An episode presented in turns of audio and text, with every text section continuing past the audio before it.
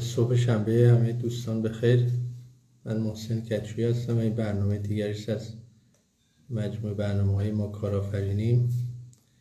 این هفته با آقای شاهین شرقی گفتگو می‌کنیم که از کارآفرین های قدیمی و از اساتید فعلی بنده هستم. اگر آقای شرقی این بحث رو شروع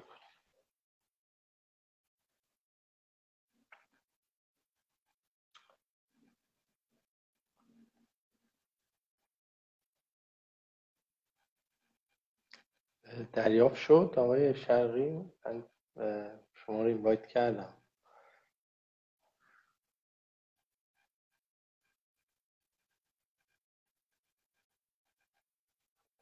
تا آقای شرقی به ما ملحق بشن. من یه نکته رو ارز کنم.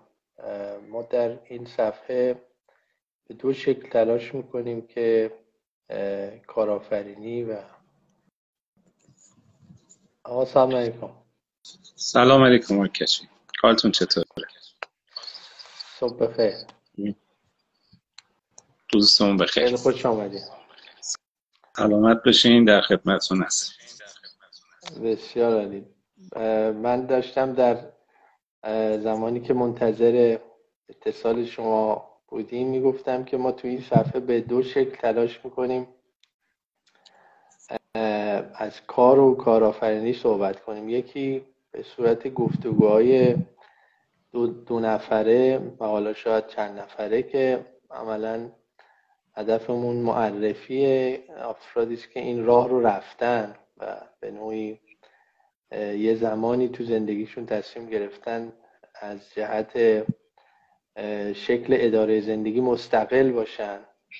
مثل از سالی که امروز خدمتتون هستیم. یه سری هم خب از افرادی باز مثل شما و کسانی که داره تجربه دعوت کنیم خاطراتشون و خودشون فردی برای جوانترها بگن. خیلی حرفهایی که ما امروز می‌زنیم برای بسیاری از کسانی که تازه می‌خوان وارد این راه و این مسیر بشن نکته هایی داره که من خیلی این مدت بازخورد داشتم که به درد افراد خورده و باعث شده که به نوعی لاقل اشتباه رو دوبار مرتکب نشیم یعنی اگر ما راهی رو رفتیم که به نظرمون راه درستی نبوده اونها نرن یا راه درستی رو که رفتیم اونها بتونن ازش استفاده کنن. به حال امیدواریم که این جلسه هم مفید باشه برای مخاطبین این برنامه و حتما هم هست و ما امیدواریم که از شما بازم چیزای جدید یاد بگیریم.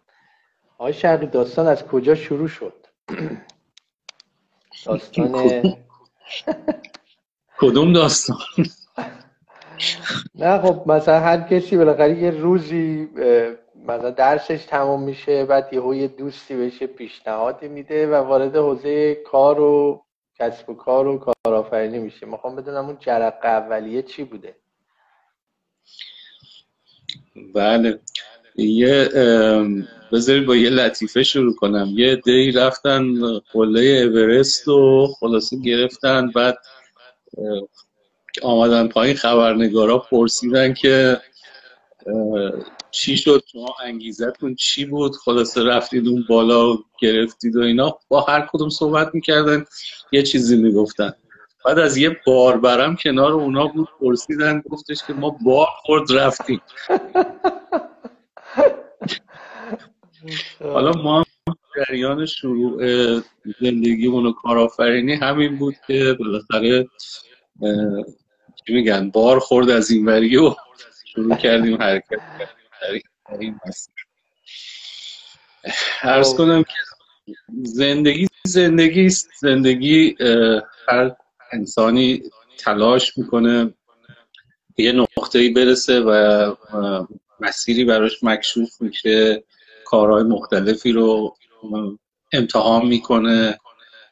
بعد ببینه که کدوم بیشتر باهاش سازگاره و کجا می‌تونه تاثیر بیشتر داشته باشه کجا می‌تونه خلاصه اثرگذاری داشته باشه و شکل می‌گیره. منم شاید در زمانی که تحصیل می‌کردم مثلا دانشگاه بودم خیلی به علم علاقه داشتم علم پژوهش و اصلا فکر نمی کردم که مثلا در زندگی کاریم بیام برم دنبال کار خصوصی و کار مثلا شخصی و business و امثال اینها. فکر می کردم که همین پژوهش ها رو ادامه میدم.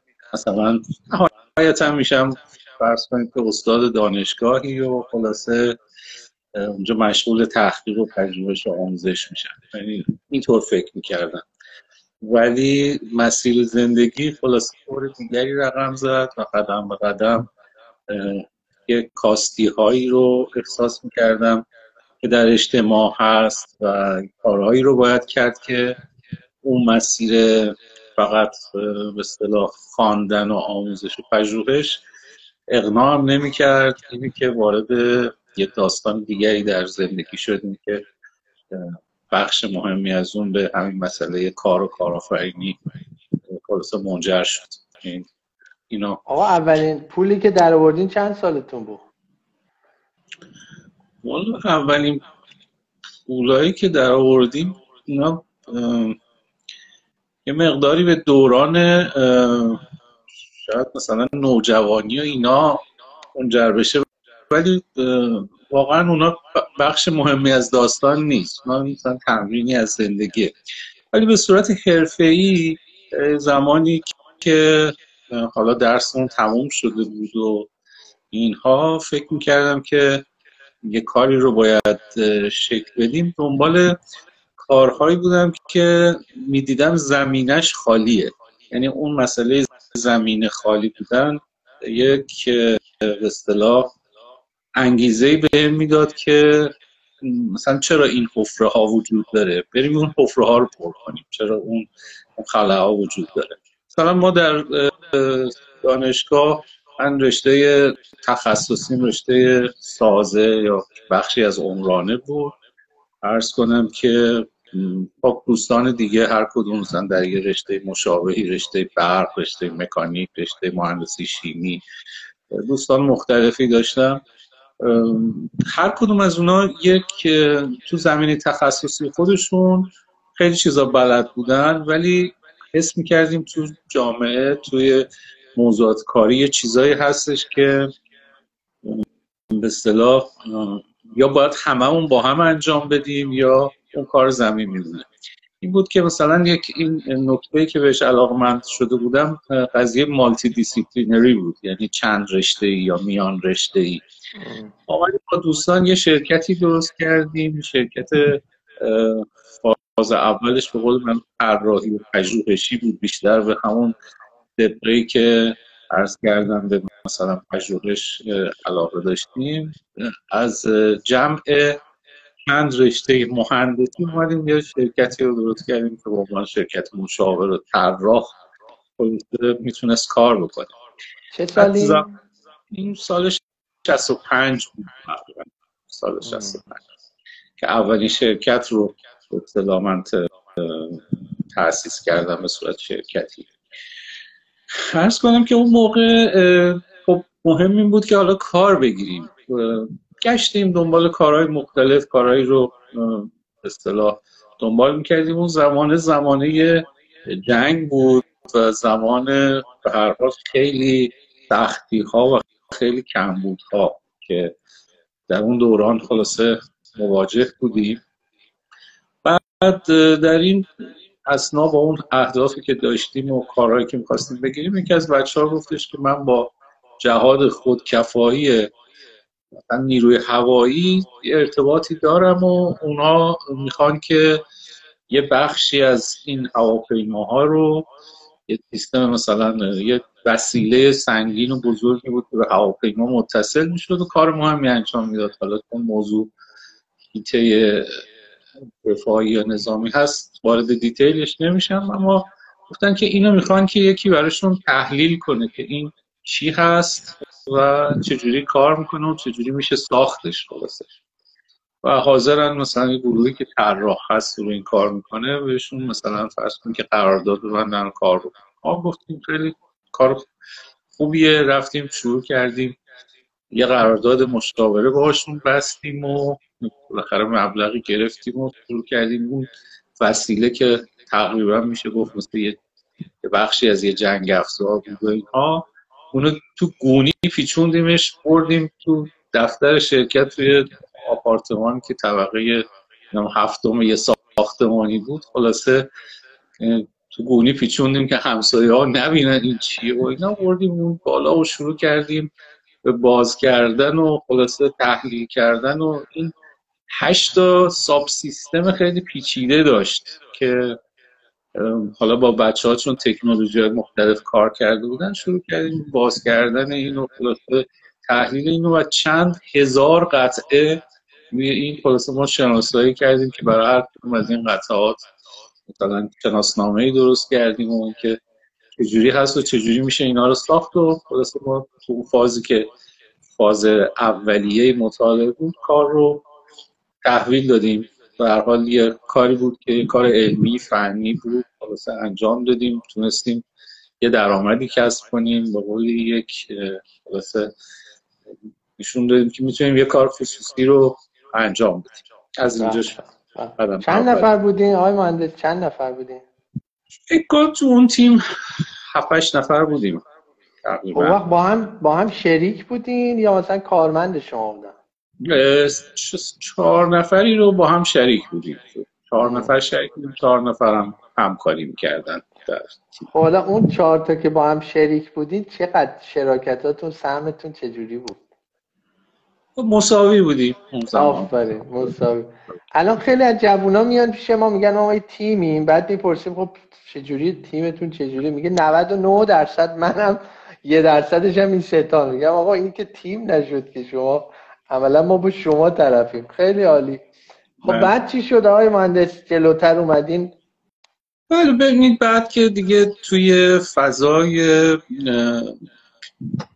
به صلاح زمان که جلوتر رفت دیگه جنگ تموم شد. دیگه اون کارهای نظامی که کشور درگیرش بود و همه اولویت های صنعتی و تولیدی و اینها به این قضايا برمیگشت تموم شد و فضا فضایی بود که بریم سراغ به قول معروف زمینه های تازندگی و زمینه هایی که اقتصاد کشور باید کرخید من می‌خوام یه اشاره بکنم که مثلا فرض کنید در روزگار فعلی ما شرایط سختی داریم تحریم داریم مشکلات اقتصادی زیاد کشور داره. بعضی از جوان ها احساس می‌کنن که خیلی کار سخته ولی به نظرم میاد اگه من با اون دوره بخوام مقایسه کنم اون دوره ها خیلی خیلی سخت بود و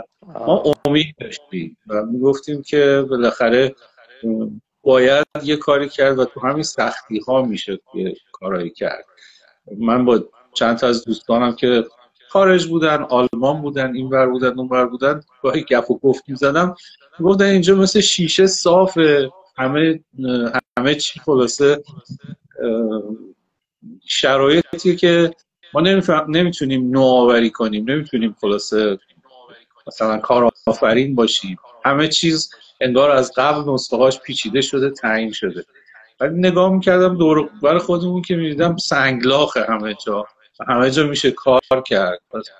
از این طرف اون سختیه و سختی شرایط به من این پیام رو می‌داد که خب بیشتر میشه کار کرد و جدیتر میشه کار کرد. این که مصمم بودیم. بعد آمدم توی مثلا صنایعی به قول معروف مطالعه کردیم که چه کارهایی رو میشه کرد. دیدم که مثلا یکی از صنعت هایی که در کشور ارزش افزوده بالایی داره صنعت پوشاکه صنعت تولید پوشاک صنعت نساجی و تولید پوشاک که ما مزیت نسبی خوبی داریم در مثلا فرض کنیم که اقتصاد و می‌تونیم از این اطلاع فرصت و مزیت استفاده کنیم. دیگه شروع کردم تو اون رشته یه مقداری کار کردم و وارد فضای کار تجاری صنعتی اصطلاح شدم که اون بخش صنعتیش بخش صنعتی بدون کارخانه بود. یعنی در واقع صنعت بدون کارخانه داشتیم که میشون گفتش که اون دیدگاه تجاری خلاصه بیشتر تولید غیر متمرکز. بله تولید غیر متمرکز بله. خب, خب. بازم بگم. آره دیگه ما داریم داستان رو میایم جلو و بعدم خب ما اسم شما رو در این برنامه اعلام کردیم کارآفرین آینده پژوه. و من می‌دونم که شما به این کلمه آینده پژوه یه علاقه خاصی دارید. از این هم برای ما بگید که منظور از کارآفرین آینده پژوه چیه؟ یعنی چی؟ یعنی چیکار می‌کنه؟ از کجا پول در میاره؟ بله. چشم. من تو ادامه اون داستان گفتم که چند تا نکته برام پیش می اومد اصل برام پیش می اومد که حرکت کردم یکی اون اصل اول multidisciplinary بود که همون بحث میان رشته ای که باعث شد اون تیمی که ما داشتیم خلاصه کارهای خیلی خوبی انجام بده که نمونه که گفتم یکی از کاراش بود کارهای موفق دیگه داشت. بعدها خلاصه تو سالهای اخیر خب یعنی اخیر که چرس کنم مثلا دو دقیقه قبل مشخص شد که این وضع میان رشته ای در دنیای امروز چقدر اهمیت داره و چند تا عالم علمی به قول معروف مختلف مثل حالا مهندسی مثل علوم شناختی مثل پزشکی اینا چجوری با هم ترکیب شدن و علوم میان رشته در واقع فضای آینده جدید رو شکل دادن. پس اون نکته که اون زمان ما بهش فکر می‌کردیم خلاصه محقق شد و به اصطلاح دنیا نشون داد که این ها خیلی وجود داره و مهمه که میان رشته کار کنیم. این یه نکته بود. یه نکته دیگه که تو زندگی من بهش همیشه فکر می‌کردم یا مثلا راهنمای عملم بوده این بوده که به بزرگتر از خودم فکر کنم. به چیزی بزرگتر به هدفی مهمتر به موضوعی پدیده ای یعنی خیلی خودم رو در اون قانون کار نمیذاشتم به اون هدفه و بزرگتره نگاه می‌کردم. و سعیم می‌کردیم کارهایی که بکنیم همینجوری کارهای بزرگی باشه کارهایی باشه که خلاصه در هیته اول خلاصه به چشم هر کسی نیاد. تحقیق می‌کردیم مطالعه می‌کردیم می‌دیدیم که چه کارهایی رو میشه کرد. مثلا فرض کنید اون صنعت نساجی و کوچاک رو که مثال زدم آمدیم گفتیم که یه مشتری خیلی خوب و بزرگ پیدا کنیم که بتونیم به صلاح حجم بزرگی از کار رو به داشته باشیم. حالا حدس بزنید که اون مشتری بزرگ رو یا اون بازار بزرگ رو کجا پیدا کردیم آمدیم رفتیم به سمت همسایه شمالی. کشوری بود به نام شوروی که الان دیگه اون کشور وجود نداره. نداره. بله. بعد همه می‌گفتن که یه سیستم بسته است و خلاصه پشت دیوارهای آهنینه و نفوذ کردن اونجا بسیار مشکله. بعد ما اونجا اونجا رو هدف گرفتیم. گفتیم که می‌شود اونجا رفت و کار کرد. از وضعیت مردم و حالا مطالعه که داشتیم دیده بودیم که اینا مثلا تولید ندارن نمی‌دونم در پوشاک و غیره و اینجور چیزا در مزیقه هستن. گفتیم که شروع کنیم به اونها. مثلا فرض کنیم که کار کردن و جنس فروختن و اینجور چیزا. از اینجا شروع شد که برای با مطالعه اولی که داشتیم میدیم اونا سیستمشون سوسیالیستی برنامه ریزی متمرکز دارن. مثلا یک شرکت داشتن که مسئول تجارت با ایران بود و چند تا کشور شرق آسیا. و می‌دونستیم اگه این کشور بخواد که جنس بخره از ما و کالا بخره باید با این شرکت معامله کرد و اونم خیلی سیستم بسته ای داشت. خلاصه کار سخت بود. شوروی هم اون زمان یه تغییراتی داشت پیش می آمد که به اصطلاح اون یک شرکتی با ایران تبدیل شده بود به هشت شرکت. یعنی داشتن فضا رو باز می‌کردن. یه شرکت که حق تجارت خارجی داشت مثلا تبدیل شده بود به هشت این برای ما فرصت بود. گفتیم خب اونای دیگه خبر ندارن که خلاصه مثلا روابط قبلی ندارن و میشه تو اونا نفوذ کرد. یعنی که با یه زحمتی چندین چمدون بزرگ خلاصه نمونه لباس و جمع کردیم و میریختیم تو این چمدون و میبردیم اونجا و شروع کردیم. جایی که دیدیم خلاصه همه چیز عجیب غریبه. به قولی به تعبیر اون موقع دوستان میپرسیدن که اونجا چجوریه می‌گفتم اینجا حتی قطب نمام کار نمی‌کنه. این هر چیزی برای خودش با اون چیزایی که ما شناخته بودیم فرق می‌کرد سیستم ها خلاصه یه جور دیگه بود یه جور دیگه میچرخید و معقول نبود. حتی یه تاکسی می‌خواستیم پیدا کنیم تو خیابون این همچین چیزی مثلا امکانش نبود. گذری کسی نمی‌تونست ماشین بگیره. باید از قبل رزرو می‌کردیم. از روز قبل رزرو می‌کردیم گفتن حالا زود فردا صبح. فردا صبح زنگ می‌زدیم گفتن دیر شد. خلاصه برای یه سر قرار رفتن کلی مشکل داشت. و خیلی عجیب و غریب بود اون دنیای عجیب و غریب بسته. یا هر سازمانی که روتون کردیم اول فکر می‌کردیم که دو تا مأمور کاگبه اونجا خلاصه هستن شاید هم بودن. تو جلسات آدم های مختلفی. ده نفر می آمدن میشستن که هیچ کدوم حرف هم نمی‌زدن سکوت می‌کردن. حالا برای چی می اومدن بالاخره بودن خیلی عجیب غریب بود. رفتیم به اتاق بازرگانی. اونا یه مقدار راهنمایی خواستیم. یه جزوه یه چند صفحه‌ای به ما دادن دو سه صفحه. و گفتن که شما تو این کشور که میاید هر جا که میرید اولین کلمه که میشنوید نیته. نیت به روسی یعنی نه. خلاصه نرم میشنید ولی ناامید نشید. این اون به اصطلاح صد اول جلوی راهه. پشتش بالاخره کار باز میشه. شما به اصطلاح ناامید نشید و کار رو ادامه بدید. خب من دیدم اینجا مثل کشور شاید خودمونه ولی اونجا خیلی بدتر. خیلی سختتر. یه تسلیم نشدیم دیگه. هر جا که می‌رفتیم می‌گفتیم نیت خلاص می‌دیدیم میگن نیت خلاصه هم گفتیم خب نیت که به جای خود قبول بعدش چی؟ بعدش باید چی بله. حالا به روش های اون زمان که شاید الان بد آموزی باشه خیلی هم چیز نباشه فهمیدیم باید یه باکس سیگار وینستون کنارمون باشه. یکی یه بسته سیگار وینستون اول تعارف کنیم. که تعارف کردیم دیگه یخا باز می‌شد و شروع می‌شد مثلا بحث می‌رفت جلو.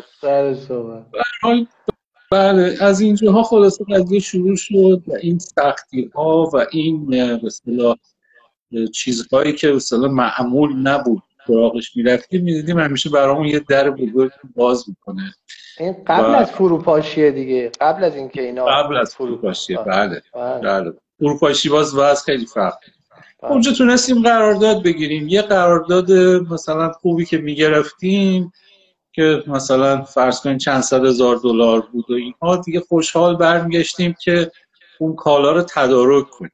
بعد که می آمدیم کالا رو تدارک کنیم که اون اقتصاد فروپاشیده بعد از جنگ میگیم ای بابا کارخونه میگه که من پارچه ندارم. میریم سراغ پارچه میگه که من نخ ندارم رنگ ندارم چی ندارم اینا وارداتیه وارد نشده و فلان و فلان. بعد میدیم اوه چقدر کار سختی. کار که ما وارد شدیم دیگه شروع کردیم. وقتی که می‌خواستیم اون مواد اولیه رو وارد کنیم گفتم باید صادرات داشته باشی که بتونی در مقابلش واردات کنی. کردیم یه چیزی صادر می‌کردیم بعد اون مواد اولیه رو میآوردیم. اونو می‌دادیم به کارخونه نخ از کارخونه نخ نخ می‌گرفتیم. نخ رو می‌دادیم به پارچه خلاصه ازش پارچه می‌گرفتیم. پارچه رو می‌دادیم به اون می‌گرفتیم صادر می‌کردیم. به این قضیه همون دویدم و دویدم سر کوی رسیدم. به قول معروف این چرخ میگشت حتی تو این گردش به حال تونستیم یه رقم خیلی خوبی از به اصطلاح صادرات کشور در اون زمان رو که غیر از فرش و پسته چیز دیگری در اقلام صادراتی ایران نبود و وجود نداشت ما تونستیم به اصطلاح این رو باز کنیم. موقع وزارت صنایع که همه تولید کننده ها اونجا جواز داشتن پرونده داشتن و خلاصه کار می‌کردن یه خود از کارهای ما خوش اومده بود. برای ما یه پرونده ای درست کرده بودن. یعنی ما قشنگ با اونا مکاتبه می‌کردیم و کار داشتیم به عنوان خلاصه واحد تولیدی.